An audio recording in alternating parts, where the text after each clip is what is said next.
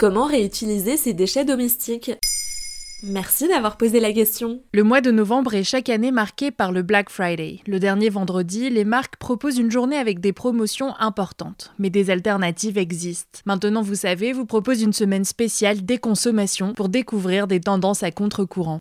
Le zéro déchet est très populaire depuis quelques années. C'est une pratique qui consiste à réduire notre consommation d'objets non réutilisables, mais c'est aussi du bon sens tout simplement. Voici quelques pistes pour réutiliser vos déchets et souvent faire des économies par la même occasion. Les légumes et les fruits par exemple? Oui, par exemple. On pense bien sûr au compost. Si vous n'avez pas de jardin ou de balcon, vous pouvez proposer à vos voisins de partager un composteur ou en acheter un de cuisine. Il en existe à partir de 25 euros en ligne ou dans les magasins pour la maison comme Nature et Découverte ou Maison du Monde. Vous pouvez y mettre vos coquilles d'œufs nettoyées, le pain, le marc de café, les sachets de thé sans agrafe, les feuilles, les fleurs fanées et même les rouleaux de papier toilette s'ils sont bruts et non imprimés. Et bien sûr, les épluchures, sauf celles des agrumes. Mais pas de panique, leur zeste peut être récupéré pour aromatiser des desserts ou des plats. Il existe d'ailleurs plein de façons de manger ce qu'on a l'habitude de jeter. Faire des pots de sauce tomate lorsqu'on les a laissés trop mûrir, congeler les restes de bouillon dans les bacs à glaçons, transformer le pain rassis en tartine croustillante avec ou sans ail, en pain perdu, couper en croutons ou râper pour faire de la chapelure à l'ancienne. Les fans de légumes font des soupes délicieuses et les épluchures, des tartes ou des chips. Il suffit de les mélanger avec de l'huile, du sel et des épices, et puis de les passer au four. Les feuilles de poireaux, réputées trop rêches, peuvent être cuites dans de la crème pour être attendries. Vous pouvez aussi récupérer les graines de melon ou de courge, les torréfier et en faire des snacks. Et les restes qu'on ne peut pas manger? Ne les jetez pas non plus. Utilisez l'eau de cuisson non salée et refroidie pour arroser vos plantes. Les peaux de banane peuvent faire briller les affaires en cuir et le citron sert à nettoyer les éviers ou la tuyauterie. Vous pouvez aussi le laisser tremper dans du vinaigre blanc pour faire un produit ménager parfumé. Les coquilles d'œufs, une fois nettoyées et réduites en poudre, peuvent servir d'engrais naturel ou pour blanchir la vaisselle et le linge.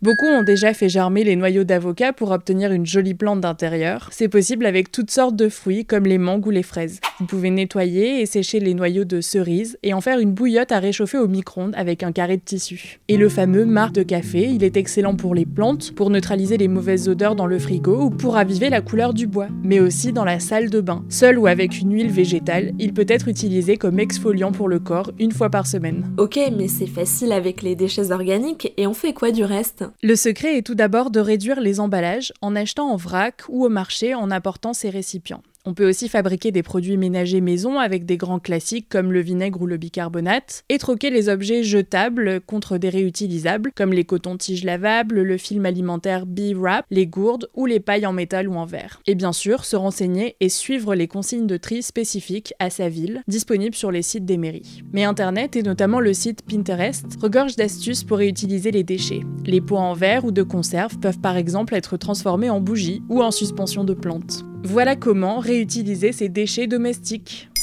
Maintenant, vous savez, un épisode écrit et réalisé par Antonella Francini. Ce podcast est disponible sur toutes les plateformes audio. Et si cet épisode vous a plu, n'hésitez pas à laisser des commentaires ou des étoiles sur vos applis de podcast préférés.